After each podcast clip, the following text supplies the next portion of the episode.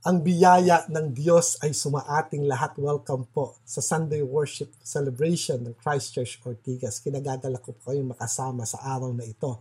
At sa araw na ito, ating pong ipagpapatuloy ang ating theme for the month, yung tinatawag na Battle for Our Mind. At um, alam nyo, napakahalaga ng mga pinag-uusapan natin at napapanahon ito. Dahil uh, um, ang, ang ating uh, pinag-uusapan ngayon marami po ang nagtatanong with regards to how can we go on through our life with all the negativity that we have.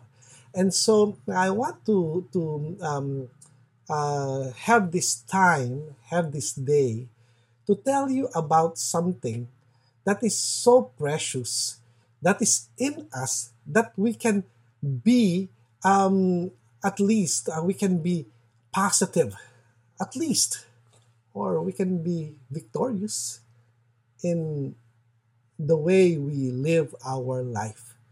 And so as we discuss this one sa araw na ito, samahan niyo po ako at nawa ay uh, mabless kayo sa ating mga pag-uusapan. Tayo po ay manalangin. Lord God and Heavenly Father, we thank you for this day. We know that you are with us. Who can be against us? Bless us, Father, as we know more about your will as we discuss this one, dear God, Lord, may your name be glorified, dear God. And Lord, help us, dear God, to understand that you are at work always in our lives. In Jesus' name we pray. Amen and amen. If you have your Bibles with you, I would like you to open it in Romans chapter 8. Romans chapter 8. Alam niyo ang book of Romans, uh, this is somehow I uh, uh, isa sa pinaka um, favorite kong book sa Bible because it talks about uh, the grace of the Lord Jesus Christ. And um, in, in chapter 8 of this one, it talks about a life uh, through the Spirit of God. At nagsimula ito sa isang uh, verse na kung saan um, it gives me um, what I call encouragement. Not only encouragement, actually, um, yung tinatawag na, na living my life that is uh, victorious, knowing that I am free because of Jesus Christ. Ganito, I, I want you to hear this. Sabi niya sa verse 1, Therefore, there is now no condemnation for those who are in Christ Jesus. Can you imagine uh, opening this way? Alam nyo, um, in in talking about or discussing about the subject of uh, what we call battle for our mind, ang uh, lagi nating iniisip, bakit uh, talunan tayo sa pag-iisip? Bakit um, uh, merong tinatawag na, na fear? Merong tinatawag na na mga mga worry, merong mga anxiety. You know why? Because the truth is that we uh, fail to live our life according to the promises of our Lord. And one of the promises that there's no condemnation. That that means we should not be guilty, uh, because we know that Jesus Christ died and rose again for us. Sabi doon, there is now no condemnation. But I want you to hear this uh, uh, verses that I want to talk about today. Starting in verse 5. And I will um, read it to you. Ah, sana maka uh, sabay kayo. Sabi daw, sabi doon, those who live according to the flesh have their minds set on what the flesh desires. But those who live in accordance with the Spirit have their mind set on what the Spirit desires. The mind governed by the flesh is death, but the mind governed by the Spirit is life and peace. The mind governed by the flesh is hostile to God. It does not submit to God's law, nor can it do so. Those who are in the realm of the flesh cannot please God. And in verse 9, it says, You, however, are not in the realm of the flesh, but in the realm of the Spirit, if indeed the Spirit of God lives in you. And if anyone does not have the Spirit of Christ, they do not belong to Christ. Hmm. Um, unang-una, unang-una, if you are a Christian, you are with the Lord. How? Your body is the temple of the Spirit. And the, the, the Spirit is the Spirit of God, the Spirit of Christ. Now, I will um, I will take into account the first, I, I mean the, the last verse that I have read. Um, ang sabi doon, and if anyone does not have the Spirit of Christ, they do not belong to Christ. Yun ay napaka-clear dito sa pag-uusapan natin. Unang-una, ang ang espiritu ni Kristo ay espiritu ng Panginoon. Bago yon, ang sabi doon, if indeed the Spirit of God lives in you, and then, and if anyone does not have the Spirit of Christ, na, nakita niyo ba? Nakita niyo ba?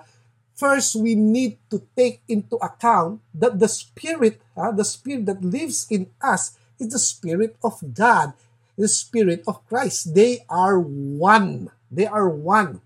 And so, since they are one, we need to, uh, to, uh, to take into account also that by that, by knowing that the Spirit of Christ is in us, we are victorious in this life. You know why? Because Christ is victorious. Amen ba? So, being a Christian, being a Christian is that the Spirit, the Holy Spirit, is in us. We belong to Christ. And if we do not have the Spirit of Christ, we are not Christians. Yun ang katotohanan. Ano ba ang nasa sa isip mo? Ano ba yung nangyayari sa iyo? You need to take a good look about what you are thinking every day. And you will know if you are a Christian or not. I'm not saying, I'm not saying that uh, uh, what you think or what you do in life um, is um, uh, yung, bang, yung is a product na, na kung saan, ay, kapag ka ginawa ko to, ako ay magiging kristyano. It's not. Ginagawa mo ang mga kagustuhan ng Diyos sa buhay mo dahil ikaw na ay kristyano. Is a byproduct. It's the output. So, dapat maliwanag muna sa atin yon. This argument of Paul is very um, very much appreciated and it's very important because we no, we can draw the line of um, our life kung sino ba yung yung kung ano ba yung yung pag-iisip ng isang Kristiyano at ang pag-iisip ng hindi Kristiyano. At ang pag-iisip ng isang Kristiyano ay nandoon sa tinatawag na na um, kung ano yung kagustuhan ng pita ng laman the, the, the lust of the flesh. Di ba? Pero ang Kristiyano kung ano kagustuhan ng Espiritu. Paano mo malalaman kagustuhan ng Espiritu? You read the Bible. Yan ang kinakailangan. Read the Bible. Di ba? Kung anong gusto ng, pag, ng, ng Espiritu, read the Bible. So, titingnan natin dito. Sabi, sabi doon, those who live according to the flesh have their mindset on on what the flesh desires kung sino raw ang nabubuhay doon sa tinatawag na na um, laman or uh, the flesh ay wala sa Panginoon. Ang nasa mindset niya kung ano yung kagustuhan ng iyong katawan ano yung gusto ng iyong laman di ba? But those who live in accordance with the spirit have their mindset on what? Mindset on what the spirit desires i-gauge mo ngayon. Ano ba yung desire ko? Ano ba yung, yung ninanais ko sa buhay? Ang ninanais ko ba sa buhay ay yung kagustuhan ng Diyos para sa akin. Ang ninanais ko ba sa buhay ay yung mga mga bagay na na uh, dapat kong isabuhay sa sa according to uh, to the scripture is telling me, di ba? So, uh, the mindset behind walking according to the Spirit is a mindset toward truth and value of things of the Spirit. Yan ang totoo. Kailangan makita natin yon. Sabi, set their minds on or have the mindset to cherish. Merong tinatawag na value. Di ba? Ano ang pinapahalagahan mo? Pinapahalagahan mo ba ang salita ng Diyos sa buhay mo? If that is the case, therefore, therefore, you need to walk. Di ba? Verse, uh, actually, nakalagay ito sa unang verse, sa verse 4, you need to walk. Hindi kailangan ang buhay mo ay nakatuon lamang doon sa kagustuhan ng Diyos sa iyo. You see, the reason that the mindset of the Spirit produces a walk that fulfills the law, and the reason that the mindset of the flesh doesn't, is that the mindset of the flesh is death, and the mindset of the Spirit is life and peace. Ano raw yung tinatawag na mindset ng, ng flesh? Ang mindset ng flesh ay kamatayan. At ang mindset ng ano, espiritu, ang mindset ng espiritu ay buhay at kapayapaan. Paano nangyari yon, pastor?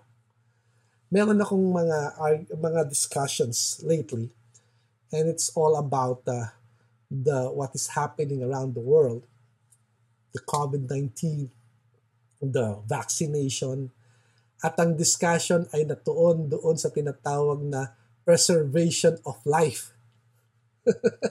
at yung preservation of life, ito ang uh, tinatangka nilang uh, pag-usapan na kung saan sinasabi doon ay uh, kinakailangan ay um, uh, we resist because that is evil. We resist because teka muna, uh, teka muna. Ang alam kong evil ay yung ano, yung mga mga bagay na na inappropriate or kung ano yung nakalagay sa Bible. Pero pag sinasabi mong um, tinatawag na vaccination at uh, um, mask at uh, lockdown, teka muna, uh, mayroon tayong question mark doon. Because if we say that the, those are evil, then ano ano mangyayari sa atin? Ha? Saan mo makikita sa Bible na yun ay evil? Wala, di ba? Pero pinag-uusapan dito, pastor, sinasabi sa akin, you know what? Eh kasi, alam mo, study shows that uh, those vaccine are somehow used for genocide. Kinakailangan daw mamatay ang maraming tao sa mundo para yung enough resources for everyone. Okay, okay, okay, okay. Then, it goes to show, sabi ko naman, goes to show that the Bible is right. We are like sheep ready to be slaughtered. Sinabi yun ni Jesus Christ. At sinabi rin yon sa Book of Psalms. We are like sheep ready to be slaughtered. Yun ang katotohanan. You see, the end times will happen no matter how you will resist it. Nakasulat yun. Subalit, if your mindset is about life's preservation and not eternal life, therefore, nagkakamali ka sa pagiging Kristiyano mo. Because there's a big difference when we talk about life preservation here and eternal life. And I will not dwell anymore uh, dito sa topic na to, masyadong mahaba ang topic na to, pero ang katotohanan niyan is that doon mo makikita yung desire ng flesh at yung tinatawag na spirit desire. So, kinakailangan makita natin yon. Ang, uh, ang sinasabi pang araw nila, yung tinatawag na obedience, pati yung obedience eh.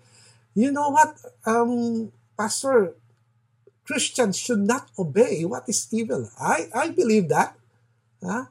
And the only thing that is evil when it comes to governance is that when the government is telling us not to worship the Lord.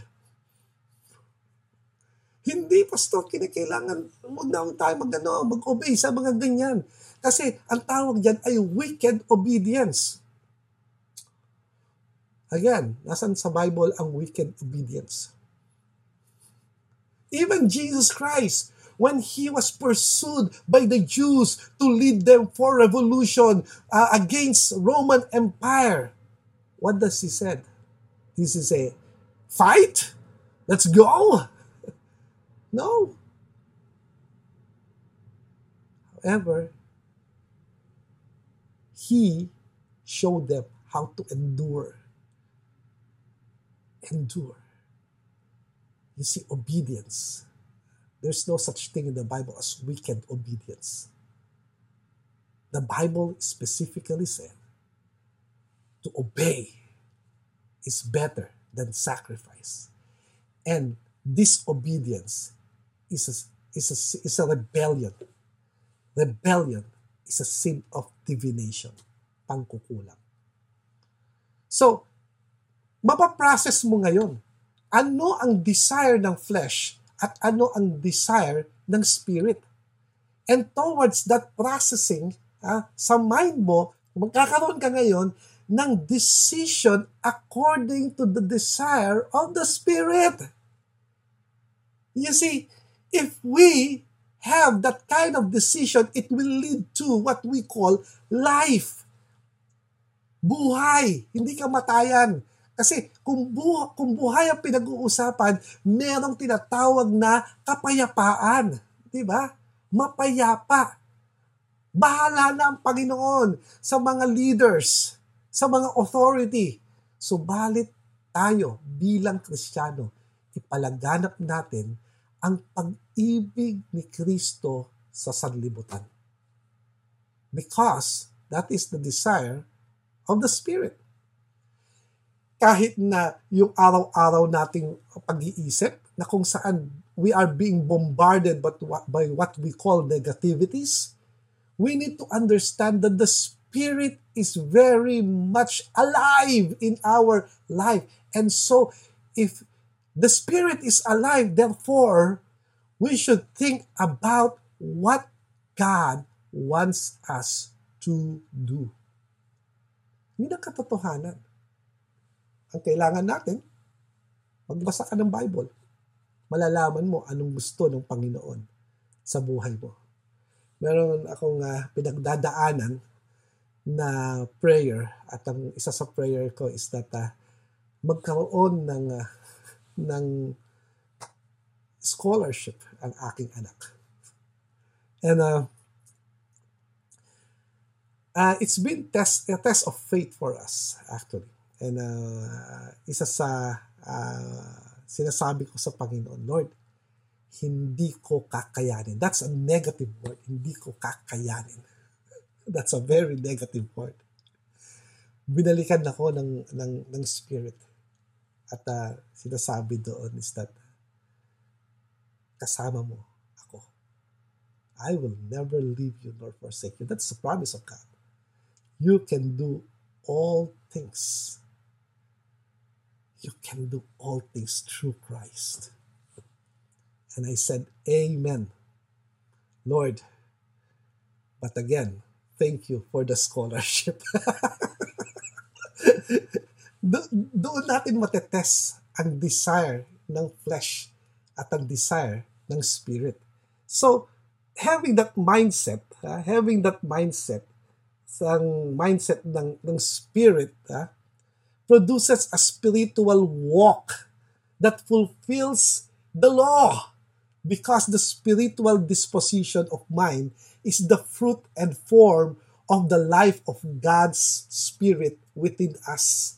Nasa sa atin ng Spirito, kaya makipag-ayos ka sa banal na Espiritu dahil wala kang choice upang sa ganon ang buhay mo ay maging maayos you want life and peace, therefore walk with the Spirit of God that is in you. You see, the next argument shows that why we so desperately need the mindset of the Spirit and the life of the Spirit, and why there's death without it. Uh, without the Spirit and the life of the Spirit mindset, we are dead because we are hostile to God and cannot submit to His law. alam mo, marahas tayo sa Diyos. Kaya nga hindi dating kaya mag-submit doon sa pinapagawa niya eh. Dahil nga, ang spirit ay wala rin sa atin. Kung wala ang spirit sa atin, pati negativity, ha, ina-absorb natin sa buhay. Lahat ng mga negative sa buhay, yon ang lumalabas sa ating bibig. I'm not saying um, na, na napaka-perfect mo naman, pastor, hindi mo iniisip na, no, no, no. Marami akong negative things. Pero dahil sa banal na espiritu, laging sinasalungat yung mga negative things sa mind ko. Those negative thoughts, ha, lahat ng negative thoughts sa, sa mind ko, laging sinasalungat ng espiritu. The root is an independent spirit that cares little for God and prefers other things to God. It has a suicidal love affair with independence and self-determination. Independence, self gusto, basta ako na lang. Hindi ko kailangan yan. Ito yung gusto ko. Paninindigan ko to. Di ba? So yung mga bagay na yon ay nakakatakot dahil yon ang magdudulot sa atin ng kamatayan. That's what um, uh, has to be overcome if we are going to fulfill the requirement of what we call the law. We need to overcome it. Huh? Do you see how the text ends with our bondage to hostility and insubordination? Meron talaga palaging tinatawag na ano, na na rebellious heart kaya nga, hindi ako naniniwala na kinakailangan natin na ano, uh, um, wag sundin ang mga bagay na sinasabi. Hindi ako naniniwala sa wicked obedience. There's, there's no such thing. Naniniwala ako na kapag tayo ay naging mabuti at pina, pinamalas natin ang pag-ibig ng Diyos sa buhay natin sa iba, diba? pinamalas natin sa iba, ang mangyayari makikilala ng mga tao kung sino ang ating Diyos at tayo mismo ang siyang tagapamahagi ng pag-ibig na yon. So, huwag kang matakot. Do not be afraid to work with the Spirit. You see, the mindset of the flesh, the way we are by nature as mere humans, apart from any spiritual, supernatural help from the Spirit of God, is hostile. Hostile. Ayaw natin. Ayaw natin sumunod. Kasi, ang nasa isip natin, yung, yung emotion natin. It's very attractive actually. Ang ginagamit ng kaaway ang emotion natin upang lalo tayong mapariwara sa buhay. That's the truth. But the life of the Spirit, the mind of the flesh, huh? the mind of the flesh brings death, hostility to God, Diba? But the mindset of the Spirit is the fruit and the form of that is life. The life of the Spirit creates the mindset of the Spirit and shapes the mindset of the Spirit. We must have the Spirit to conquer our suicidal bondage to rebellion against God. Ano ba ang pinapagawa ng Panginoon sa iyo ngayon? Therefore, you need to submit to God and His will. See, maraming mga bagay na nakakatakot sa time na ito. Subalit tandaan natin na kapag ka ang takot ay na, ang siyang naghahari sa puso ng bawat isa, yun po ay hindi galing sa Diyos. Galing po yun sa demonyo. Lahat po ng takot, gal, galing po yan sa demonyo. And so, when someone is inflict fear, uh, you just say, in Jesus' name, stop. You are inflicting fear. I know that my God is victorious. Therefore, I am victorious. That's the truth. That's the truth. Sabi siguro ng iba, meron din nagsabi sa akin lately, ang ibig mo bang sabihin, pastor, ay uh, kahit nakunin na nila ang aking ari-arian, okay lang sa akin. Then, sabi ko, you will experience what the church in Smyrna experienced. Paano nangyari yun, Pastor?